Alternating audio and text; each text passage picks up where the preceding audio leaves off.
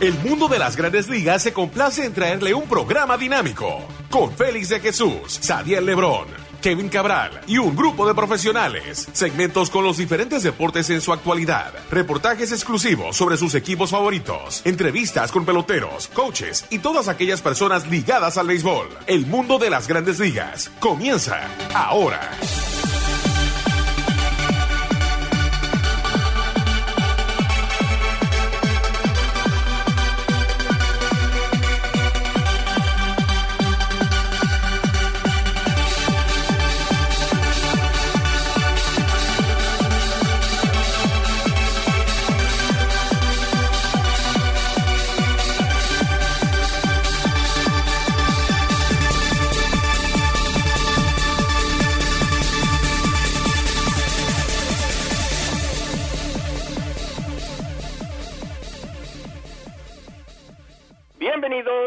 Emisión de su programa El Mundo de las Grandes Ligas por su portal SM.com y lasmayores.com. Claro, como siempre, nuestro productor es Mike Cullickson. Aquí con ustedes, Kevin Cabral, un servidor Félix de Jesús, con todo lo que está pasando en las grandes ligas. También las ligas invernales súper calientes. Ya se están jugando las finales en los países que van a representar o que estarán en la serie del Caribe. Estamos hablando de México, Venezuela, Puerto Rico y también República Dominicana.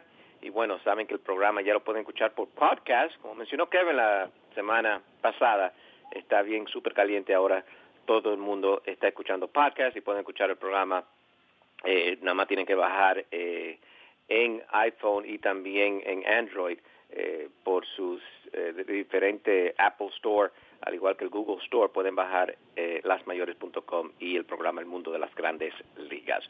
Bueno, sin más preámbulo, vamos a darle la bienvenida a Kevin Cabral. ¿Qué tal, Kevin?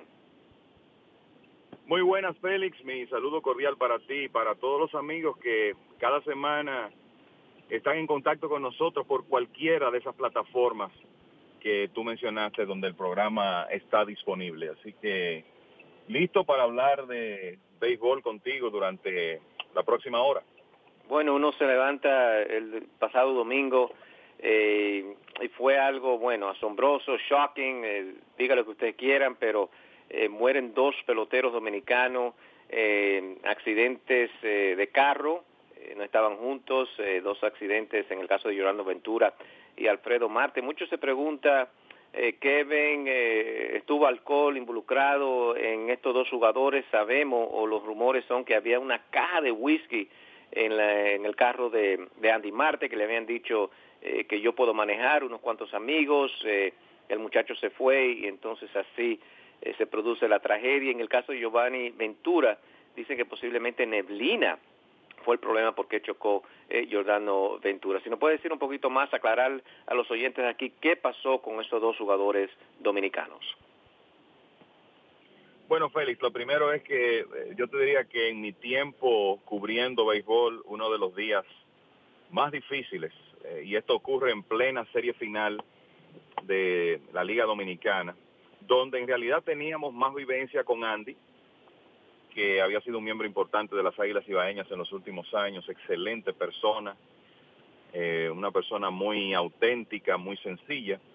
Y en el caso de Jordano también, nunca se le permitió lanzar en la Liga Dominicana, pero siempre de alguna manera mantuvo contacto con el equipo, en algunas ocasiones asistió a juegos del conjunto como fanático y la realidad es que uno enterarse de esos acontecimientos en cuestión de horas, de que cosas así eh, ocurran el, mismo día, honestamente uno de los días más difíciles de, mi carrera. Y te puedo decir que entendiendo que había un tema, un tema de compromiso, sigo sin entender cómo la Liga Dominicana decidió que se jugara béisbol ese día en, en lugar de básicamente dejar un día de por medio, sobre todo tomando en cuenta lo difícil que iba a ser ese partido para los jugadores de las Águilas Ibaeñas, que habían sido compañeros de Andy Marte en esta misma temporada. Él tuvo participación con el equipo y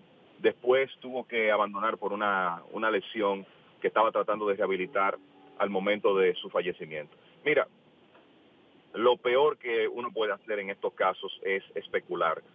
Ahora bien, te puedo decir que en el funeral de Andy Marte, uno de sus amigos, eh, de los amigos cercanos que estaba con él la noche del, del accidente, explicó que trataron de, le solicitaron que no condujera, que en realidad le entregara las llaves de su vehículo a otra persona porque entendían que él no estaba en las mejores condiciones eh, para eh, conducir, sobre todo en horas de la madrugada.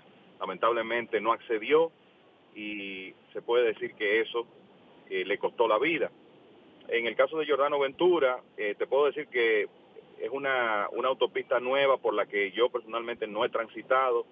He escuchado que tiene algunas áreas que es un poco complicada y como tú dices parece que es un tema de visibilidad.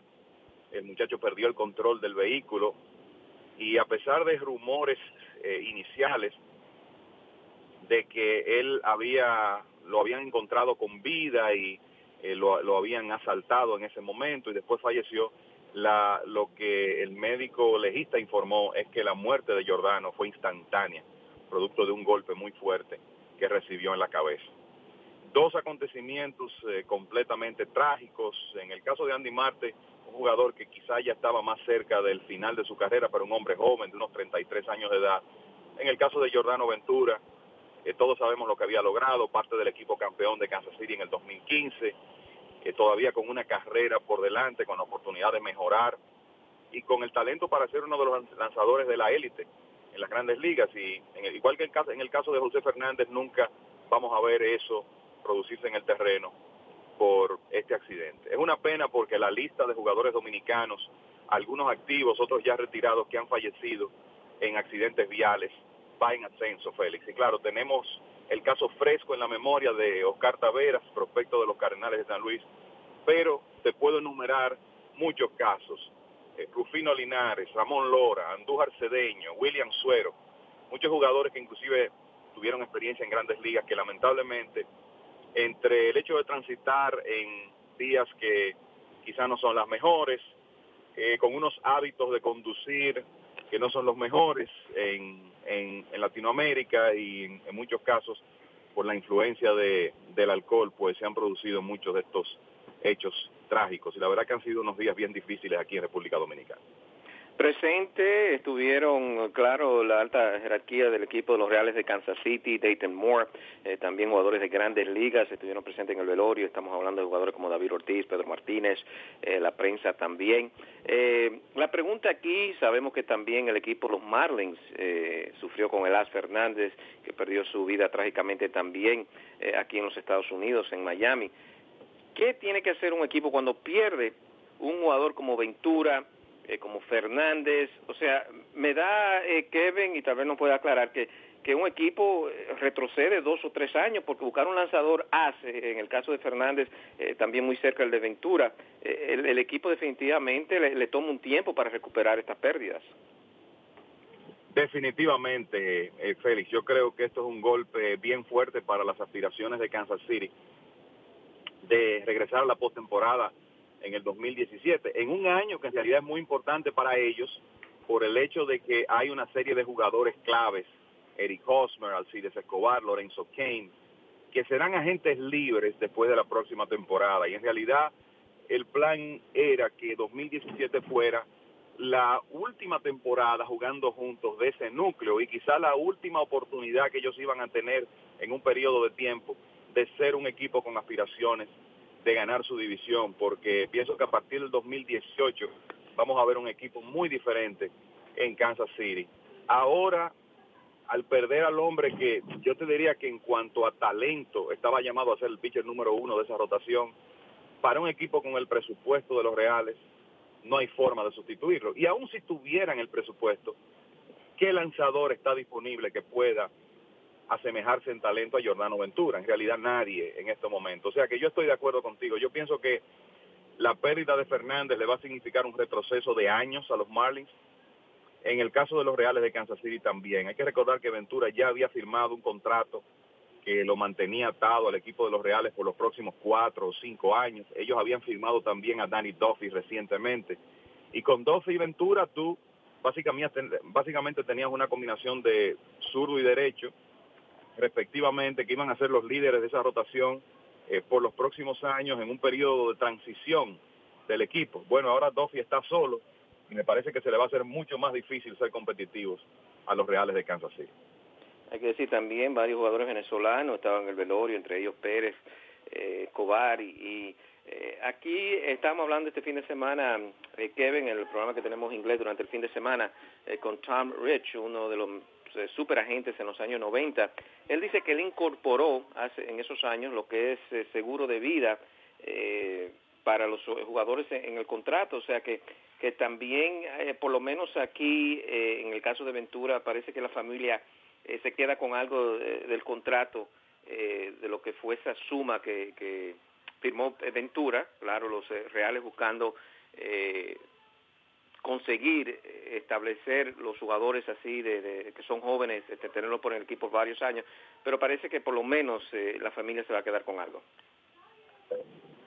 Es correcto, Félix, y me parece que en esos contratos multianuales hoy en día es un procedimiento bastante estándar, es algo que los agentes pues incluyen para los jugadores. En el caso de Ventura me parece que eh, por la, eh, vamos a decir, los reglamentos de esos seguros, hay que esperar la prueba toxicológica para ya confirmar que su familia va a tener acceso a una cantidad de dinero importante de ese contrato de unos 23 millones de dólares que había firmado el muchacho.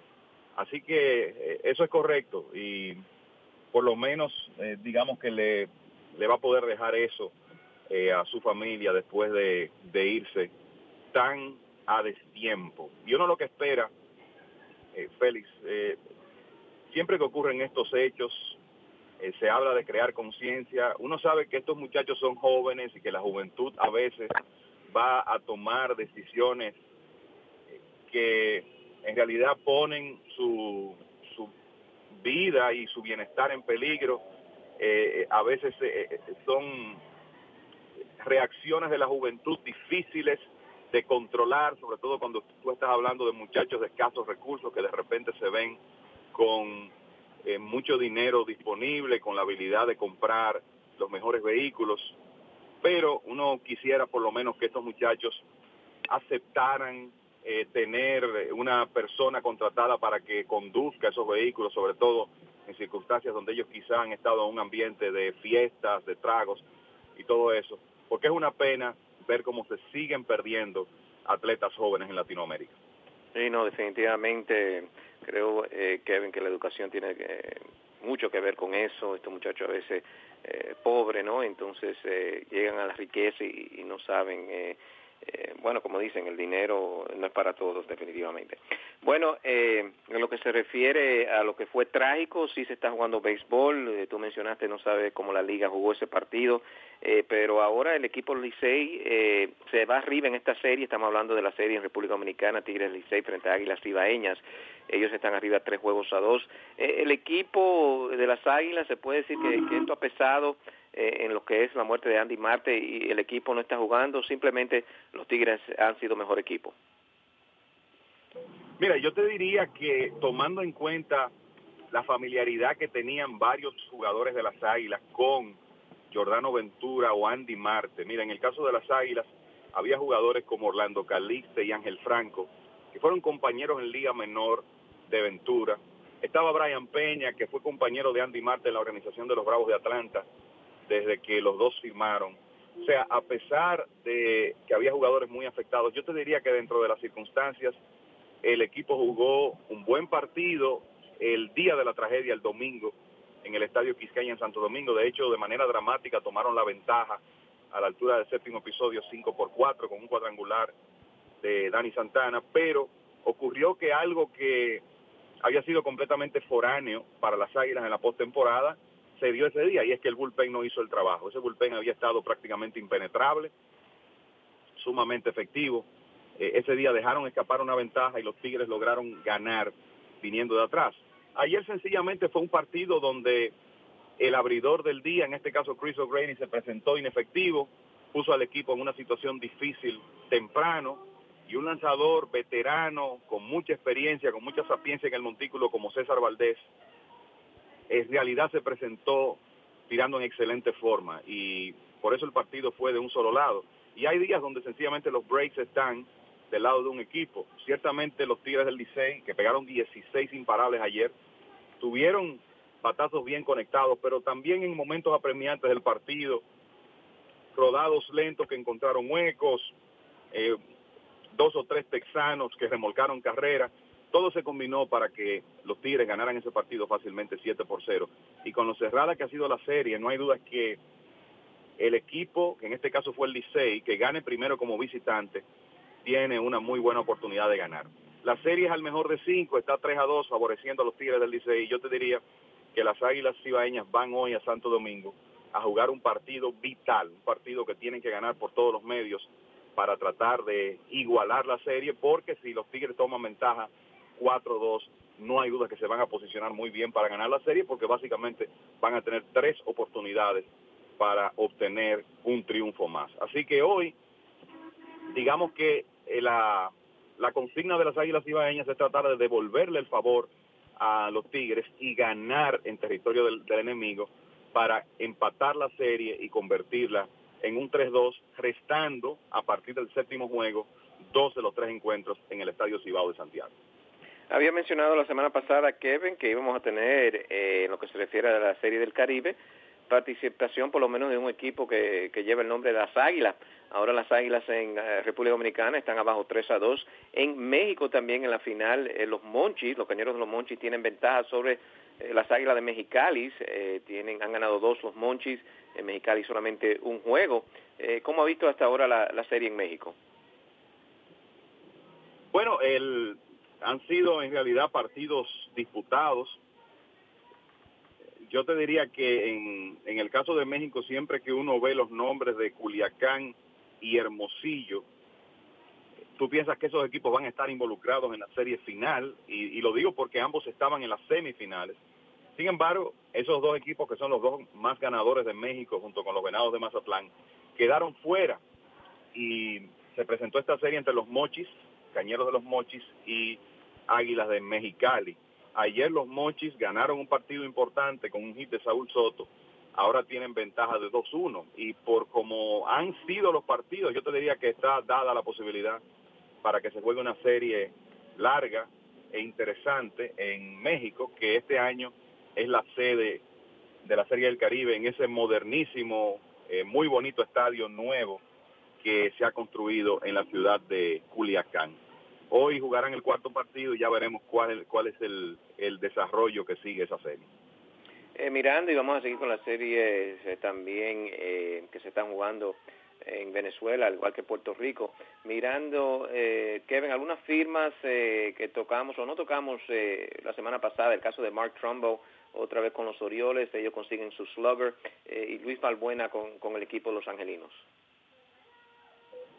Correcto, mira, tú sabes que en, eh, para los Orioles de Baltimore es muy importante tener ese poderío ofensivo, porque en realidad su estadio se ajusta para ese tipo de ofensiva, valga la redundancia, es un parque donde la pelota camina bastante, eh, las dimensiones no son enormes ni mucho menos, y entonces cuando tú piensas en un medio de la alineación con Manny Machado, Adam Jones, Chris Davis, ahora el regreso de Trumbo después de sus 47 cuadrangulares en la temporada pasada, pues no hay duda que es un, un aspecto eh, importante de, para el equipo de los Orioles. En realidad, el picheo abridor de ese conjunto es una gran preocupación. Yo no veo que ellos tienen elementos para, por ejemplo, poder competir con el equipo de Boston por ese tema del picheo abridor.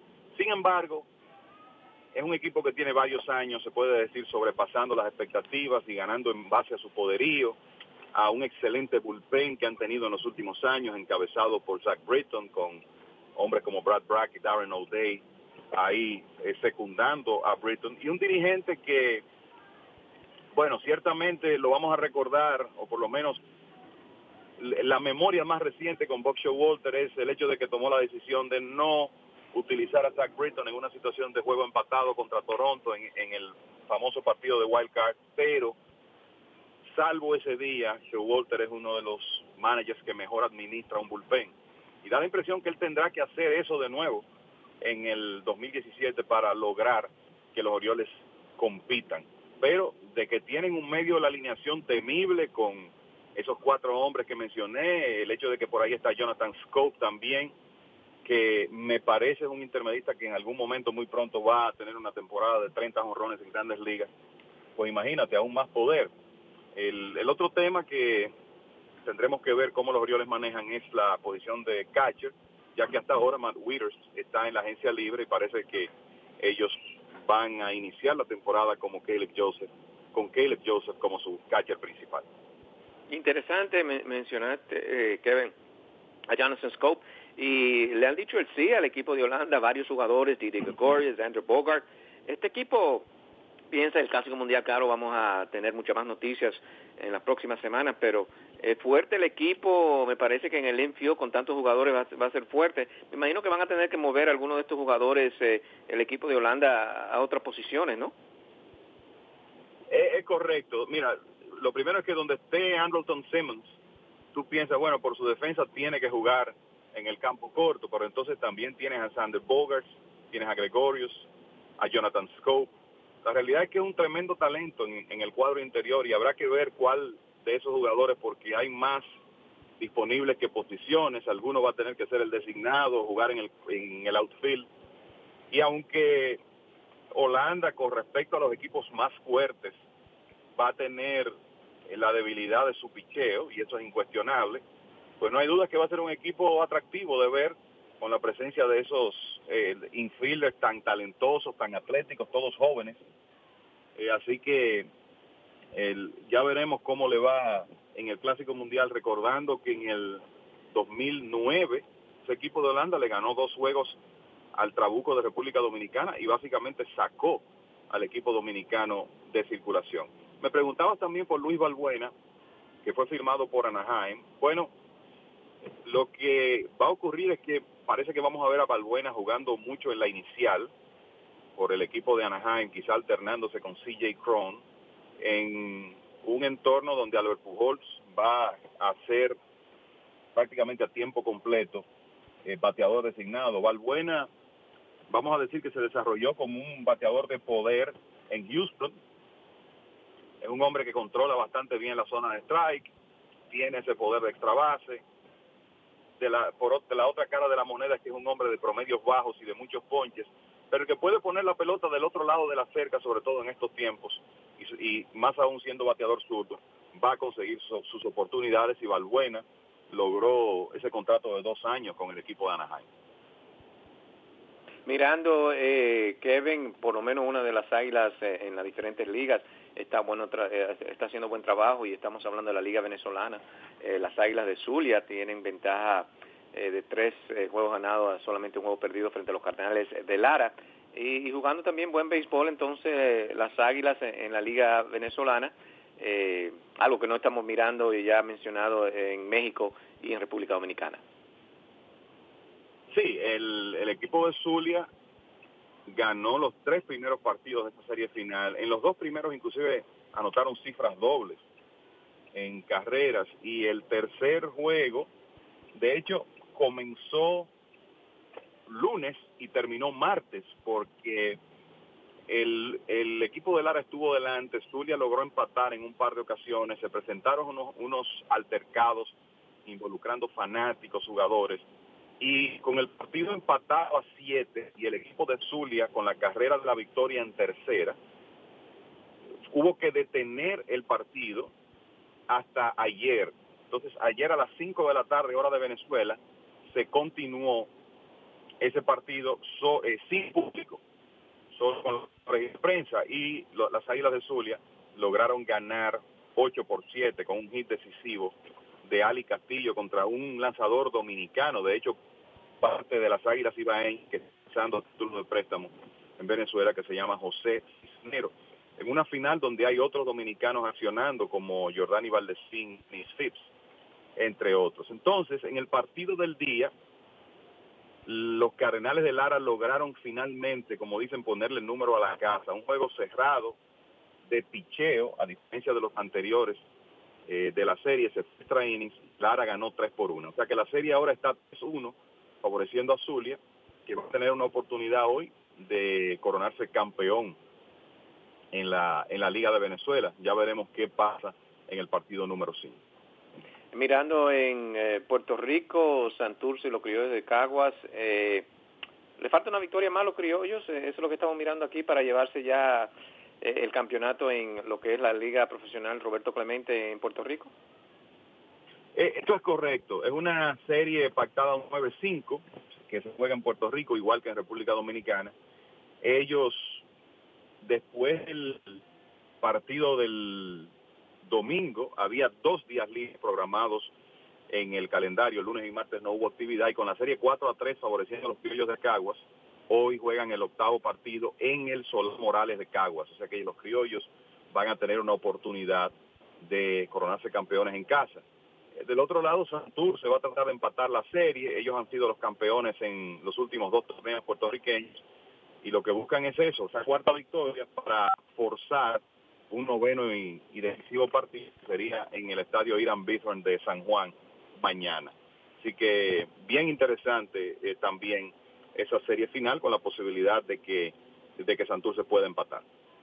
Eh, para terminar aquí eh, con el programa, Kevin, se viste de gala Iván Rodríguez, Tim Raines, Jeff Bagwell entran al Salón de la Fama. Muy cerca llegó Hoffman, al igual que Guerrero.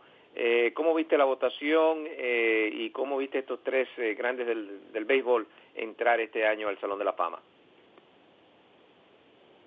Mira, yo creo que la votación, Félix, está dentro de lo que se podía esperar. Ya habíamos dicho que Jeff Bagwell y Tim Raines iban a tener muy buenas oportunidades de, entrar este año.